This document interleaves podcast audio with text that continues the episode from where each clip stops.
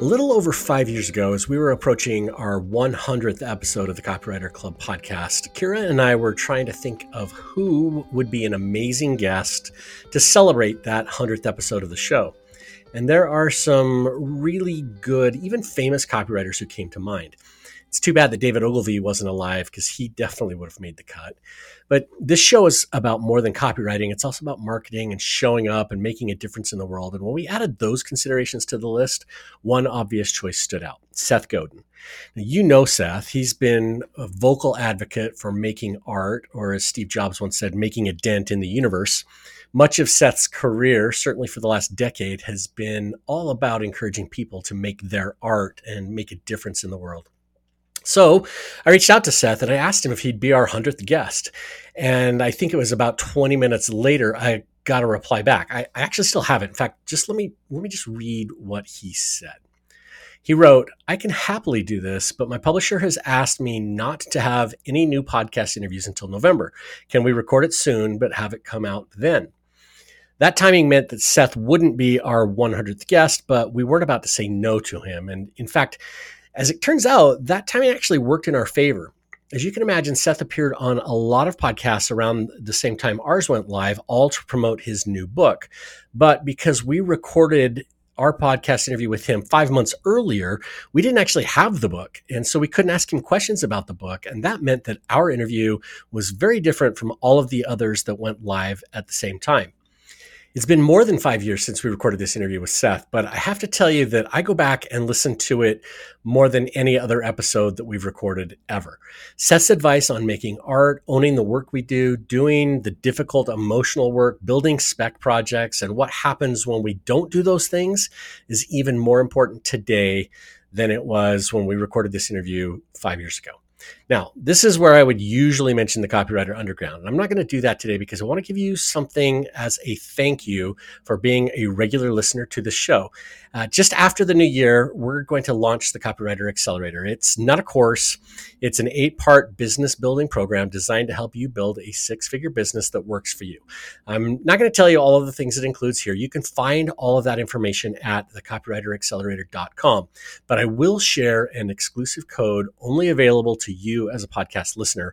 This is the only place that we're sharing this code. If you go to thecopywriteraccelerator.com and enter the code pod 200 that's pod 200 you'll save $200 off the price of that program. That's pod 200 at the thecopywriteraccelerator.com and you can find a lot more details about what the program includes there. Be sure to check it out and if it's a fit join using that code pod 200 okay now we hope that you enjoy this incredible interview with seth godin We're very excited and honored that you're a part of our show. And before we started recording, we just shared with you that you've been such a big influence in our careers and also in creating the Copywriter Club. So my my palms are sweaty, and I am thrilled that you're here. All right. Well, I'll do my best. That's a pretty high expectation, but we'll see what happens. you're you're going to deliver. We feel good about this. So. All right. So to kick this off, you know, you talk about becoming a category of one on your your own podcast. And you mentioned doing quirky work, and that really stood out to me. What does that mean, and how can freelancers do that? Well, there are two kinds of freelancers. There are freelancers who seek to have a job without a boss. That's most freelancers. And then there's freelancers who actually make a living, make an impact, bend the curve. And it's fun to talk about being the second kind, but there's a cost to it. And I think distinguishing between the two is really important. More than ever, because there are laptops, because there's an internet, more than ever, people feel like they can make a living on their own in the world. That plenty of people who are professional copywriters used to be on the client side and they go, Whoa, I just paid that person a $1,000. If I only did that 60 times a year, I could make a living. And so off they go. And their motto is you can hire anyone and I'm anyone. And the problem with that motto is it's based on a mindset of scarcity, a scarcity of information, a scarcity of choice, the scarcity that comes from geography. And in my little town, there's only one florist. So, yeah, if you want flowers, you got to buy it from the florist. But it's not true for copywriters. There's no scarcity. So, the alternative is to do the scary work of intentionally not being in the middle, intentionally not saying to the client, What would you like? I'm happy to do it for you. Because if that's your approach, then they'll just find someone cheaper than you. Whereas the alternative is no, this is my work. This is how I do my work. I'm the one and only at this work. And if you want this work, that's what you get from me. That's different. It's a whole different way of being in the marketplace. Can we talk a little bit about that other kind of freelancer too? Because I think it's really important to realize that, you know, when we're that kind of freelancer that doesn't want a boss, a lot of times we actually end up creating a job with the worst boss of all, and that is ourselves. Exactly. That most freelancers have an enemy inside, and this is the person who not only relentlessly criticizes them, their work ethic, their approach, their quality of their work, but then when it's time to do the difficult emotional labor of building a career, says, nah, we worked really hard today. Let's just go out for drinks. So, on one hand, the boss is pushing you too hard and bringing shame along. And on the other hand, the boss isn't pushing you hard enough and making it easy to hide. So, how do we make ourselves then that second kind of freelancer? You know, what are the things that we need to do to really step into that role? Well, I think it begins by acknowledging that you're not very good at what you do right now. You're at the 80% level, that there are plenty of people who do what you do, and many of them are faster and cheaper and more experienced than you. I mean, that's just sheer math. It's got to be true. So when I started out as a book packager, you know, I had a, a Mac. I knew sort of how to set type. I had an MBA from fancy business school. I said, I'm ready to go. But I wasn't good at it for seven more years. But if you are self satisfied and say, well, why aren't they getting the gigs and I'm not? Life isn't fair. Then you're not going to be able to sharpen your knife and, and hone your skills to admit that, in fact, you could be a lot better at this. So that's the first thing. But the second thing is you got to say no a lot. You will become the sum of your clients. You can define a freelancer's life by who their clients are. When you have great clients, they push you to do better work, which gets you even better clients. And they pay a lot because they're happy to because it's worth it. When you have lousy clients, they're in a hurry. They don't push you at all except on price. And the kind of work they want you to do doesn't get you more clients because it's mediocre. So you have to be able to say to lousy clients, sorry, I'd love your money, but I don't want to work for you because you're a lousy client. And then you've got to use your downtime to work on spec to earn the attention of great clients. Can you talk a little bit more about that? The downtime working on spec to get the better clients? Because I feel like that's where a lot of copywriters in our club get stuck. Well, in the old days, in order to be a copywriter, you needed a, a bag of gold because you needed to buy a list and buy stamps.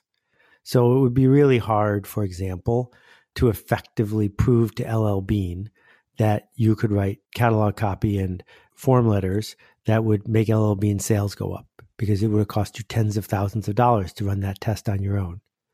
But today, you could build a website and have that website attract people and connect people and earn people's attention until you had 5,000 people in the fly fishing club. Once you'd earn the attention of 5,000 people in the fly fishing club, you're not going to have any trouble at all getting great clients in the fly fishing industry because all by yourself for free, you earn the attention of 5,000 high value individuals. That's the kind of spec work I'm talking about. Or if you don't want to view it as an online club, find a charity you believe in, show up, and raise them $10 million. And after you've raised them $10 million for free, now you have part of your portfolio that lets you walk to the next charity and say, I'm so good at this. I raised $10 million for these guys. And if I can't raise $10 million for you, don't pay me. And by the time you've done that five times in a row, then you really are the best at this. Not at anything, but at this, at this specific thing. And that's how you can carve out a career. Yeah, I think you've just kind of answered this question. I was thinking, you know, on your podcast, you talk a lot about being a category of one. And a lot of times you'll talk about artists, you know, who are, you know, doing a daily painting or, you know, doing something that's very specific. And I think sometimes copywriters will hear that and say, well, yeah, but I'm not just art. I'm also commerce. And so the kinds of clients that I'm working with don't allow me to do that kind of, you know, a daily art or stand out in that kind of a unique way are there ways that we can approach our clients in the commerce world that really do help us stand out from you know 100,000 other copywriters out there? Well, you're channeling several whines beautifully. And so me, I'm good at that. My wife will tell you I'm good well, at that. Well, you're not whining, you're channeling it. But let me try to decode a couple of things here. First of all, I don't use the word art to mean painting. I use the word art to mean something that might not work, something generous, something distinctive. So William Shakespeare was certainly an artist. Marcel Duchamp was an artist, but I would argue that on a really good day when he's doing a breakthrough, Jay Abraham can be an artist as well. Most of the time, most of us don't get a chance to do art because we're too busy doing what we think of as our job. But art is available to anybody, whatever work that we do. But the essence of what I heard you say is my clients won't let me, and therefore I will be as mediocre as they are, which is where I was a f- five minutes ago. Get better clients. And if that feels like a catch 22, then go do the work on spec. And if it feels like you can't do the work on spec, then you finally should admit you're not that good at it. There's lots of copy editors in the world, and you're just one of them. And I think it's possible to be better than that. The other thing I would say is it's naive and incorrect to assert that businesses always hire the single most effective freelancer for every job. What they usually hire are the freelancers who, in addition to doing the work, are easy to work with, help them through their fear, who are fun. So you could be the best at what you do, your category of one, without necessarily being the person who adds six basis points to their beating the control cold letter. It might just be that you're the easiest one to work with in this industry. It might just be that you're the one that's the easiest to tell their boss about. Because when someone's hiring you, they're not spending their own money, they're spending the boss's money. So what they're buying from you is not what you do. What they're buying from you is a story, and it's the story to tell their boss because they don't want to get in trouble. In fact, they want to get a smile. So when someone says, "Hey, great news! I hired Rob," you know Rob, he's blah blah blah blah, and the boss says, "Good work," well then you've earned your paycheck right there. I want to ask about emotional skills because when I heard about this, it seems so obvious, yet I don't think of it day to day in my work with clients. I don't think about the emotional skills that I'm developing or how that gets me paid. How important is that today for freelancers? Oh, I think it's the most important part. And here's why. A great client doesn't give you the trust and the resources you need unless they believe you. And believing you is not a matter of proof believing you is a matter of belief, and that's based on emotions. So everybody in the direct marketing world is afraid. They're afraid that their next campaign won't work. They're afraid that GDPR will land them in some Turkish prison. They're afraid that they're a fraud. And that fear is why everyone's copying everyone else. That fear is why everyone seems so selfish, why there's always a squeeze page, why no one will play the long game. They won't play the long game because they're afraid they'll be dead before the long game arrives. So if you are the person who can assuage that fear through your approach, through your demeanor, through your professionalism, through your back and forth, through your reputation, then you're worth hiring. You know, so a simple example, which is slightly outside this area, is the world of professional speaking, which I've been lucky enough to be in for 30 years. And I'm pretty good at it, but there are people who have never heard of who are better at it than me. So why do I get paid more than them and why do I have to turn down so many gigs? It's not because I'm the best at public speaking. It's because the person hiring me gets the satisfaction of knowing that they can tell everyone they hired me. And so my reputation causes me to have a waiting list, and my waiting list causes me to have a reputation. And the same thing is true for the magic, mysterious world of high end copywriting. Because everyone has a keyboard, everyone knows the alphabet, everyone could write a note. Your note might be a little bit better, but what's mostly better is your reputation and your ability to work with emotional labor will get the client to change the offer in the first place. We'll get the client to stop acting like a selfish jerk. We'll get the client to have the patience and the generosity to do great work. And if you're the one who was in the room when the client made the right decision, you get part of the credit. So, yeah, when you talk about fear, there's almost two sides to this. You know, the client has their fear of hiring the wrong person. A lot of our audience is, you know, just starting out or, you know, struggling through the first year or two of really trying to establish themselves. And there's, you know, the resistance, the fear of getting started or the fear of not knowing sure. that you're good enough, all of that stuff. We're basically dealing with fear on both sides of the equation. Exactly. And they play off each other, which is why there are also people who are listening to this who've been struggling for 12 years and they justify their mediocre work by saying they got to pay the bills.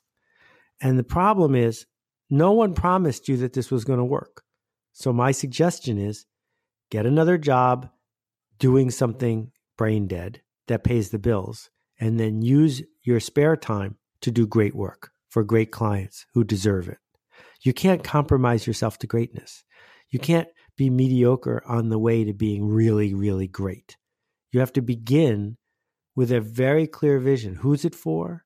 What's it for? What do you do? What don't you do? What are you known for? How far out on an edge are you willing to go? You know, so when I think about our mutual friend Margot, anyone could have started her list. Who knows how to type and write? Anyone, right? She's not gifted from Thor and Loki and Jupiter. She just decided to do this work. Well, she doesn't get paid for it or didn't get paid for it for a really long time.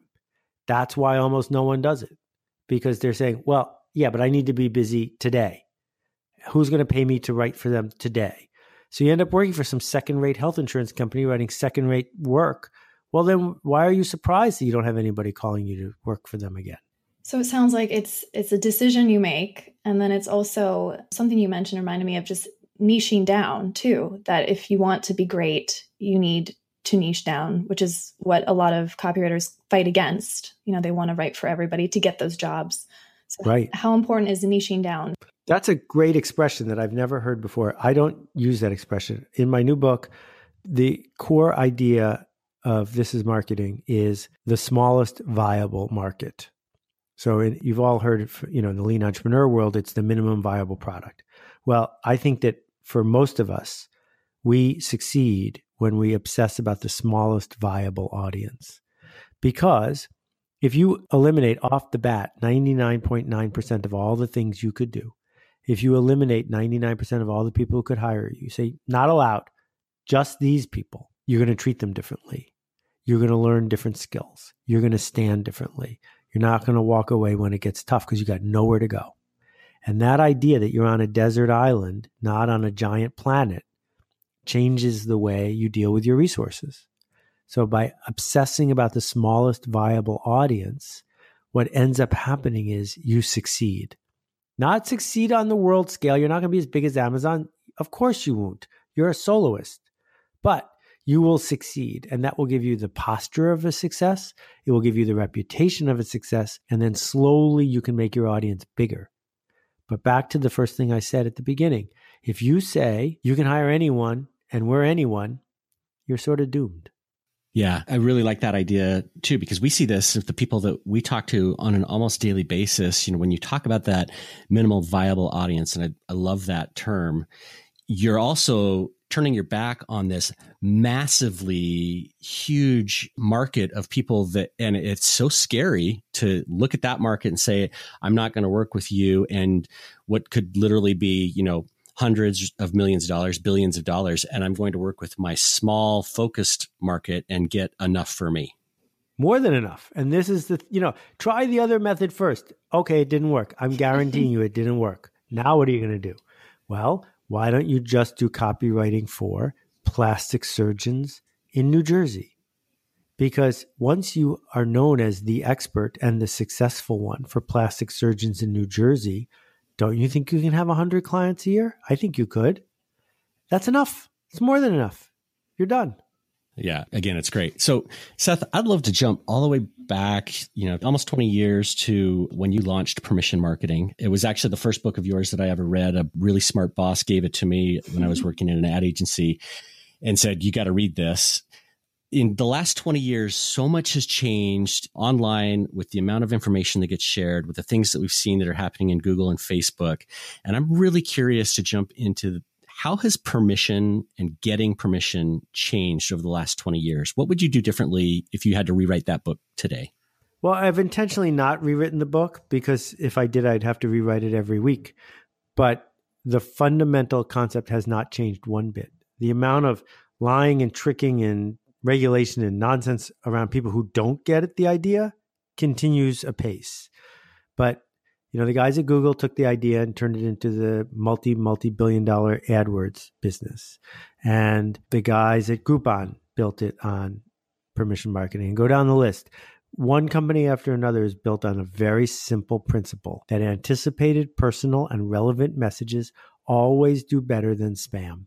Anticipated still matters, personal still matters, and relevant still matters. And spam is still the enemy. What's shifted is there's more spam than ever before. That we thought the world was busy in 1999. We had no idea. There were no smartphones then. You watch someone walking down the street, they're going to absorb 100 messages before the light even turns green. So you're got all this clutter. And the way almost all selfish marketers have decided to cut through clutter is by making more clutter, by increasing their frequency, by skirting the rules, spamming more people.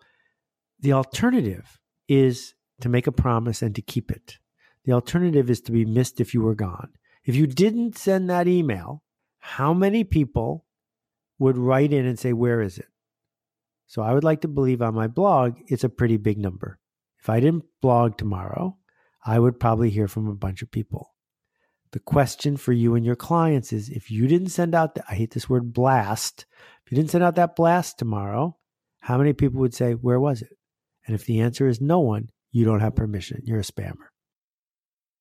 Hey, we're just jumping into the show today to tell you a little bit more about the Copywriter Underground. Rob, what do you like best about this membership? So, this membership community is full of copywriters that are investing in their businesses and taking what they do seriously. Everything is focused around three ideas copywriting and getting better at the craft that we all do, marketing and getting in front of the right customers so that you can charge more and earn more, and also mindset so that you can get out of your head and focus on the things that will help you be successful at what we do. There's a private Facebook group for the members of the community, and we also send out a monthly newsletter that's full of advice, again, on those three areas copywriting marketing and mindset. Things that you can mark up and you know tear out put them in your file save them for whatever and it's not going to get lost in your email inbox. Kira what do you like about the copywriter underground? So i i love the monthly hot seat calls where our members have a chance to sit in the hot seat and ask a big question or get ideas or talk through a challenge in their business because we all learn from those those situations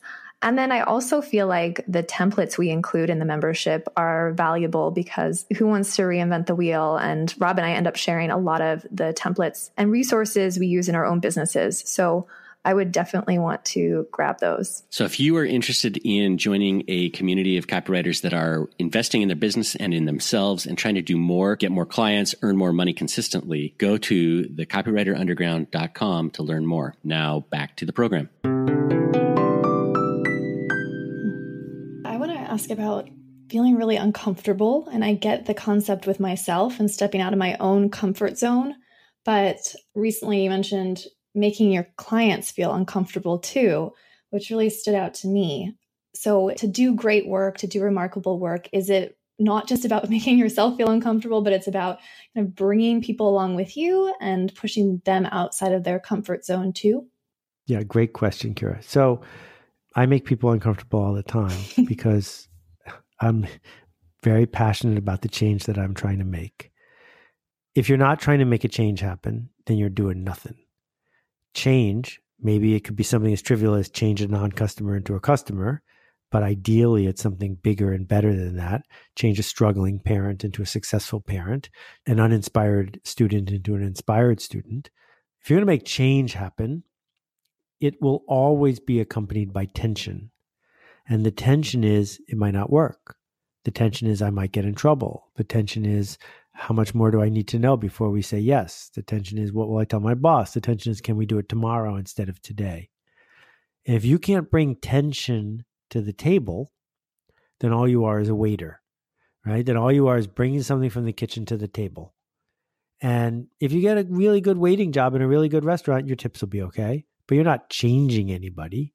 And I think if you're going to do this work carefully enough that you're even listening to a podcast like this, you want more than that. And what you want is to change a lousy, selfish, short term thinking in an organization into the opposite. What you want is not just to work on a movie, but to work on a movie that's a classic 50 years later.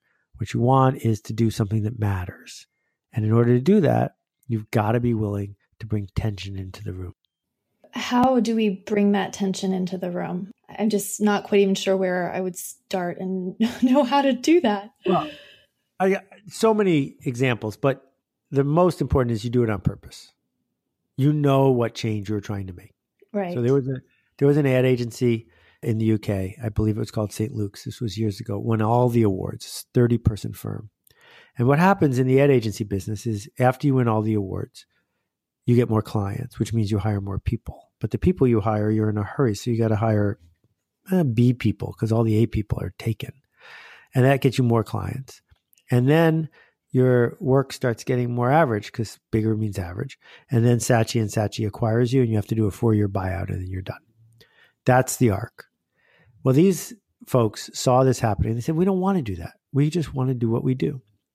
But we can't do that if we're going to get bigger. So here's what we're going to do we're not going to hire any more people. If we're not going to hire any more people, we're not going to take any new clients. The only way we'll take a client is if an old client leaves. So once they took this decision, everything changed for them. Because you're sitting in the meeting pitching your client on this bold new idea. And the client says, ah, I don't know. It's so bold. I don't know if my boss will go for it. And so the partner folds his arms and says, Well, I don't know if you guys know this, but we have a policy. We don't take a new client unless we get rid of an old client. We have a waiting list. So, do you want to be one of our clients or not? And all sorts of status roles start getting played in this moment. Because does the account exec want to go back to the boss and say, uh oh, we don't get to work with the best ad agency in the United Kingdom anymore because they fired us? Really? Why did they fire us? They fired us because I didn't have the guts to run an ad. Hmm. They can't afford that. That's too risky. So the safer thing to do is let the greatest ad agency in the United Kingdom decide this ad is worth running. That is how you build a great ad agency. Back when Jay Chiat and Lee Clow were running Chiat Day, Steve Jobs sort of lost his nerve about the 1984 commercial. Didn't test that well. The board didn't think it was that great. And Jay and Lee said, fine, we'll run it out of our own pocket. And they didn't even have to run it out of their own pocket. Just the act of them saying that called Steve's bluff and brought tension to the table. Hmm. And they were basically saying, Aren't you big enough to own this? Don't you want to do something great? That's how you do it on purpose.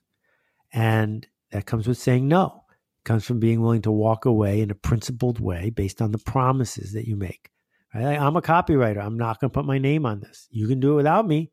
But if you want my name on this work, it's got to be better than that feels to me like all of this stuff has to start with us, which is really the message of, you know, linchpin and so much of your writing is that you almost have to ignore everything that's out there and become the change first. And then the change almost starts to happen with the clients that you that you get or with the work that you're doing. Ding ding ding ding ding. That's exactly right. And that's why I'm not super popular, which is fine with me because I'm not trying to average my way to popularity. I'm trying to be specific. You're exactly right. You know, the book I wrote before this is marketing is called What to Do When It's Your Turn, and it's always your turn. And people don't want to hear that it's always their turn, but it is.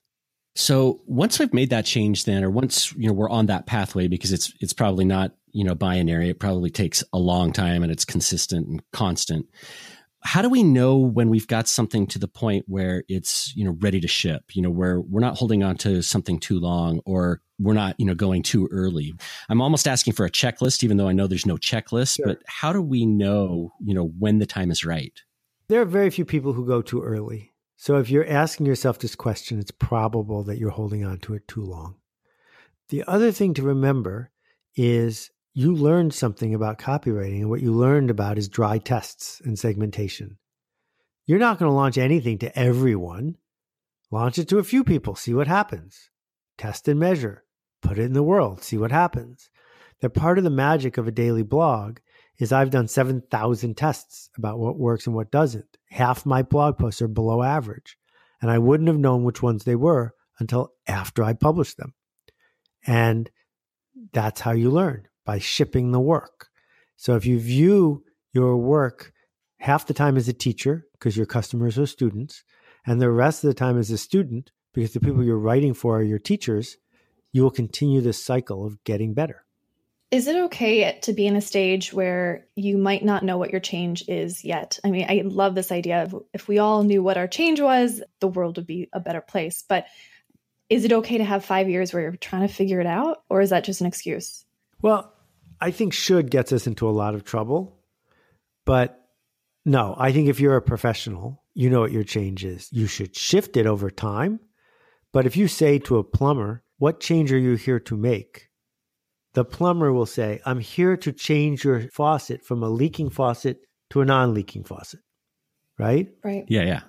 And if you say to a copywriter, what change are you trying to make? And they say, I'm just trying to pay the bills, then they're not a professional. They're a hack. And there's plenty of room to make a living as a hack, but you'll make $30 an hour and you won't make a lot of change happen because it's all going to be an accident. I think a lot of you know what we do to and and maybe why people have a hard time wrapping their heads around this is something that I think you've written about this a little bit and that is that brilliance comes in small bursts. And a lot of the stuff that we're doing to be great is still mundane tasks in order to free ourselves to do you know what the brilliant thing is. You know it, it's the learning it's the prep work it's you know paying the dues in order to be able to, you know, launch the awesome thing for the client or for ourselves? Yeah, I'll go with that for a little bit. I think that it's unlikely that most of the people listening to this have failed as much as you have or as Kira has or as I have. And once they've failed that many times, then they can say that they've earned it. But failing more is what learning looks like.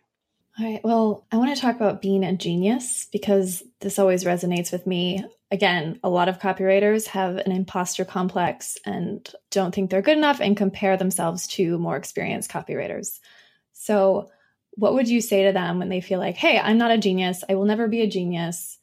And that's just their cop out. Can we all be a genius? Well, if we carefully define the word, sure. So Albert Einstein really messed this up. I talked about it in my Akimbo podcast, I think number 12 or 14.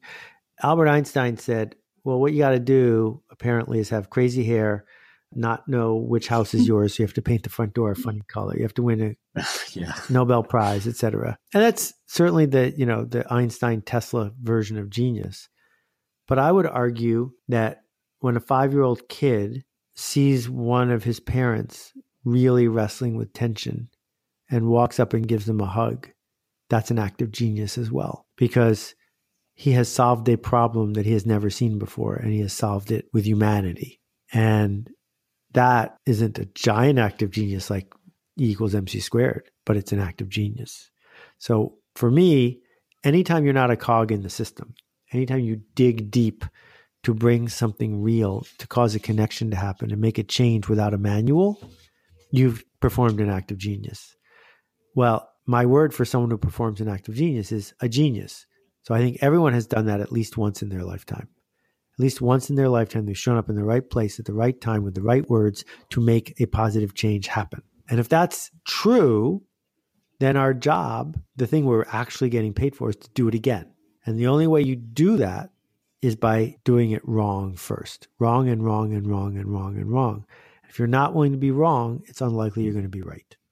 And then once that happens, we have to be able to recognize that something's going right. You know, we have to recognize our genius so that we can replicate that or you replicate the process to create more genius. Exactly. When we think about someone like Miles Davis, he recorded Kind of Blue, which is generally considered the most successful jazz record of all time, in two and a half days. And if I compare that to Leonard Cohen, who took seven years to write the song Hallelujah, one song, well, who's more productive?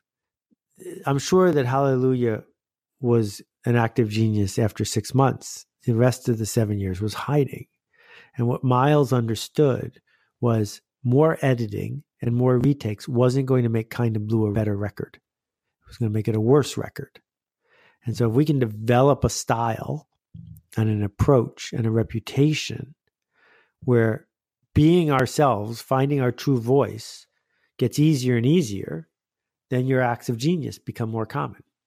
Yeah, and I see that you've you've done this. You know, we referred to the seven thousand plus straight you know blog posts those kinds of things that it's really the showing up it's the you know even if an idea is not all the way there you know it's being there so i'm curious seth are there things that you wish you know looking at the kinds of things that you have done things that you wish that you had done significantly differently at all in your career well i feel like i've done a lousy job of being as brave or as generous as i should be with the privilege and the opportunity that i have because I get stuck in my own way and it's hard to be as connected to as many people as you would like to connect to. And I try to protect the flicker of forward energy that I've been able to keep going for all these years because I'm worried that if I get too overwhelmed, it'll go away because it's hard to show up with a new thing when you haven't finished the old thing yet. But at the same time, I realize that I won the birthday lottery and I truly am in a position of privilege and I and I waste it every day. I want to know what frustrates you the most. You know, you have your change and say your mission. When you look at freelancers today, and if you want to go specifically with copywriters, what are we doing that just like drives you mad? Oh, it's the self-talk. It's not just copywriters. It's yeah. it's everywhere we look. You know, we say, here's the key, there's the door, go ahead and unlock it and they say, "Well, can I have a money back guarantee?" And you say, "Well, yeah. Not only that, the key's free." And I'm like, "Yeah, maybe I'll unlock it tomorrow." and I get that it used to be you didn't have proximity, you didn't have access to the building, you didn't know the right people. I get that when I was starting out, there were only three business magazines, so the chances that you were going to have a column in one of them was close to zero. But now it's free. Just write a Medium post. Who's stopping you? Well, we know who's stopping you. And it's frustrating for me as a teacher to find people who don't want to enroll.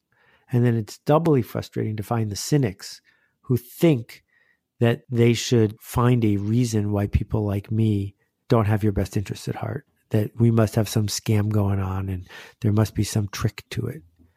And at least for me, there isn't. I'm a teacher, and this is my chosen area in which to teach. And you know, the Alt MBA has had 2,500 grads. The marketing seminars had 6,000 because they work, but it should be 10 times that. And the reason it's not 10 times that is because people are afraid. And the reason they're afraid is they've been brainwashed into believing that the status quo is safe, when in fact, the status quo is the riskiest thing you can do. Yeah, and when you talk about being a teacher, you know, I think about Professor Christensen at Harvard and the ways that education is changing. And I think you've done a lot of changing how marketing is taught. But I, w- I want to ask from the other side, how do we show up as better students to be able to learn the things that, you know, teachers like you, like, you know, Jay Abraham or, or others, how do we actually prepare ourselves better so that we can learn and then execute? There's no test there's no test, and the best teachers are not accredited. If there's no test, asking, will this be on the test, is a foolish question. If there's no test, asking, what is the minimum amount I can do to get through this and get certified? That's a silly question. It's more like saying, this is an all you can eat high end sushi buffet. You've already paid. And starting tomorrow, you're going on a long walk where there's going to be not enough food. Then the question is, how much can I put on my plate? That's the way to think about it, right? Not how little can I get away with, but how much can I engage with? And that got boiled out of us in third grade and seventh grade and in college because there we were overwhelmed and we focused on the minimum. And the minimum isn't interesting to me. And our reflex needs to shift to, I can't believe I get to learn all this stuff. Yeah. One thing that got me in a lot of trouble when I wrote about it. One of my most popular posts, which is still true to this day, uh, my opinion on this, is that libraries are dying. They're sort of a, a mm-hmm. warehouse where books go to die, and that the number one use of most American suburban libraries is to check out DVDs for free for people who used to belong to Blockbuster.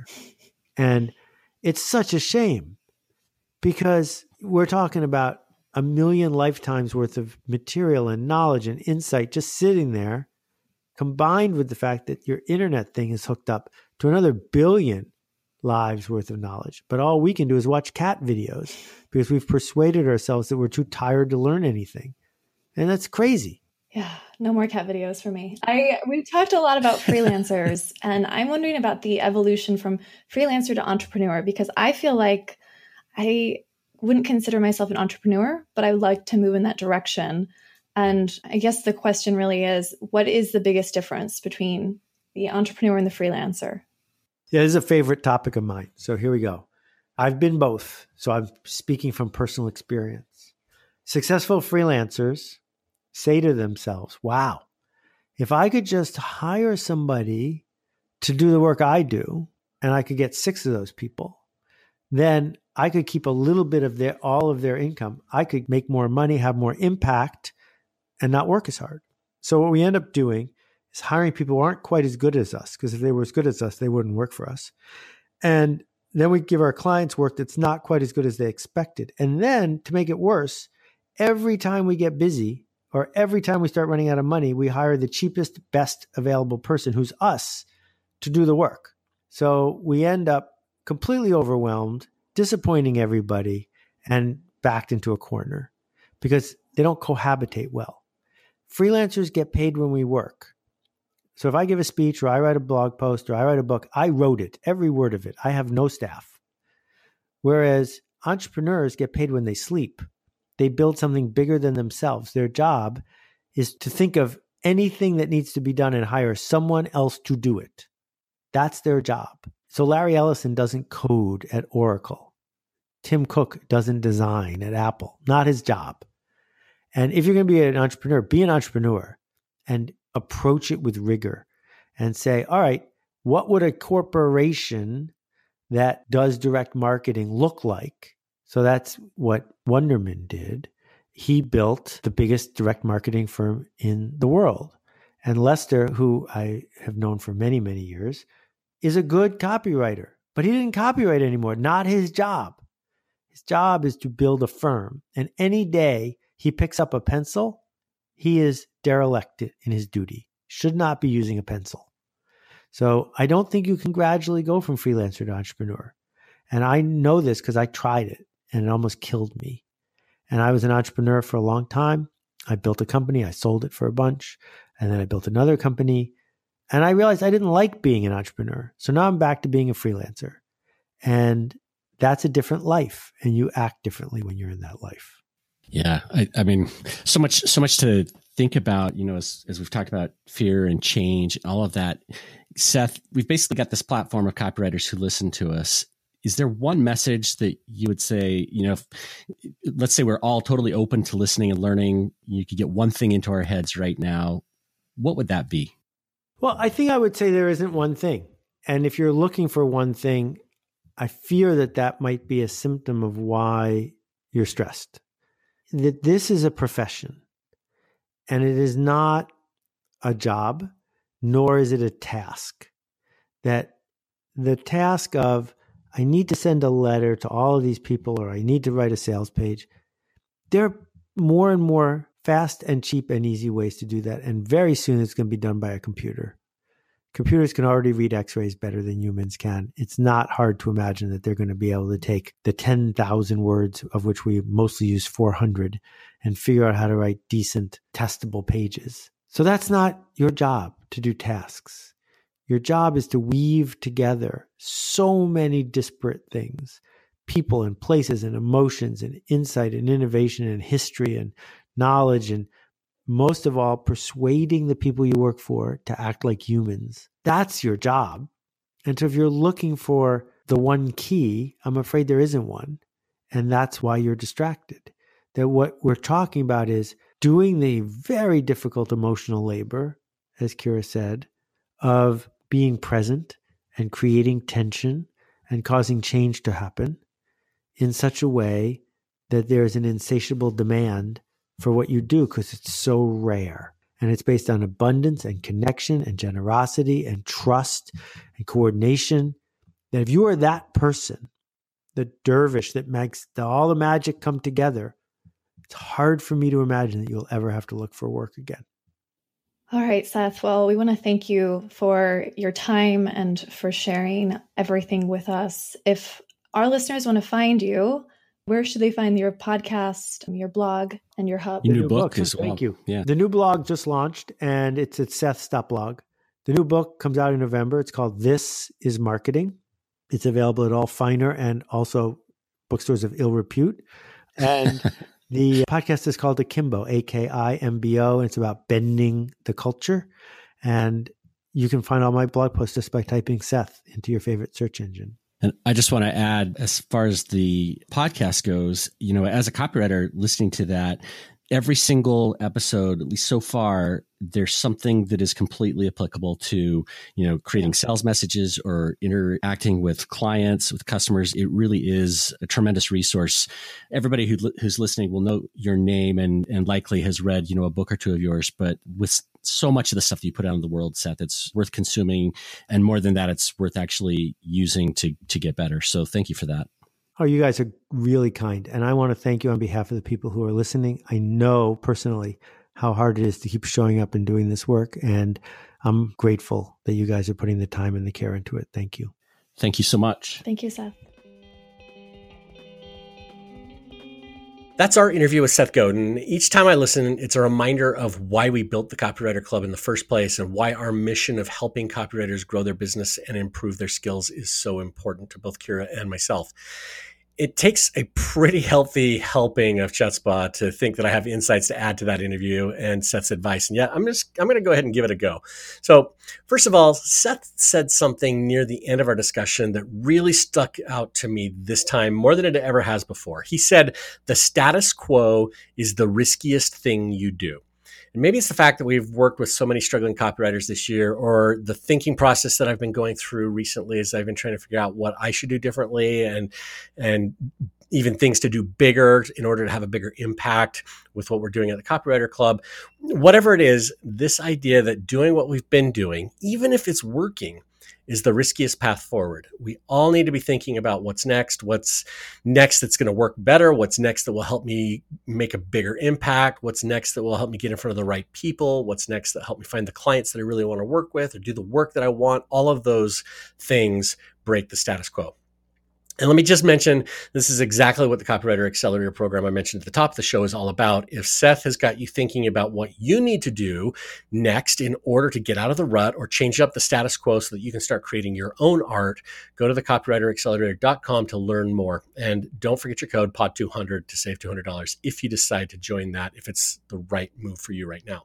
One other thing I want to mention Seth talked about story. He mentioned St. Luke's, the cooperative London ad agency named for the patron saint of the arts, that came out of nowhere to become the UK ad agency of the year. I think it was in 1997. They made some amazing ads in the 1990s for clients like British Telecom and Sky TV, IKEA, Body Shop. They were different in a lot of ways, including the fact that everyone that they employed was an owner of the agency. Each person got the same number of shares at the end of the year. Management structure was incredibly flat, and everyone was invited to comment and critique everyone else's work. Everyone wasn't paid the same, but they all knew how much each other made. They experimented with hot desking, which it's pretty common now, but that's where everybody sits in different spots uh, every different day. No one had an office. Uh, uh, the staff all had time to pursue interests like filmmaking or music as part of their jobs. In the 90s, this was really unique. You know, Google has done a lot of this stuff since, but nobody was doing it in the 90s. St. Luke's was the only one. And in fact, it was so unique at the time, they made a documentary about it. Doing all of those things differently led to some really amazing creative work and lots of awards. And it also created an environment that almost killed the agency when a couple of clients left and income dropped significantly. Two of the founders were forced out. And all of that goes back to what Seth had to say about failure and failing enough to know whether what you're doing is making a difference. The same forces that made St. Luke's great also brought it to its knees. And that's the risk that you take when you do things differently. You can have some amazing successes, and sometimes you have some pretty big falls. If you're not failing, you may not be trying hard enough to do something truly unique Uh, by the way, the agency is still around. In fact, it'd be a lot of fun to uh, interview one of the writers or, or, possibly the CEO of St. Luke's today. They still do things differently. In fact, over the past couple of years, they've recaptured some of the positive PR that followed the agency in the 90s. So that's the St. Luke story. But what's your story? The idea that you do work so good there's a line of people waiting to work for you and if you only take one or two projects a month or you only take a project if an old client leaves that story might help keep clients engaged and coming back. That's one kind of story but it's not the only kind. So think about your story. Why should clients choose you what's the thing that makes you stand out what's your story going back to what seth said that's a big part of the reason why we should be doing spec work, those projects or that art that attracts the right people to us. It may not be paid at first, but it is great. It's fun. It's involving. It's different and superior. Okay, before we wrap, just let me add this final reminder of your exclusive podcast listener discount of $200 when you go to the copywriteraccelerator.com, but do it now because that discount expires next week. And that's the end of this episode of the Copywriter Club podcast. The intro music was composed by copywriter and songwriter Addison Rice. The outro was composed by copywriter and songwriter David Muntner. If you've enjoyed what you've heard, please visit Apple Podcasts to leave your review of the show. Don't miss our other podcasts at AIforCreativeEntrepreneurs.com. You can also watch that on YouTube or listen wherever you get your podcasts. Thanks again for listening, and we will see you next week. Copywriters coming together to help the world write better copy and make more money. Kira and Rob's Copywriters Club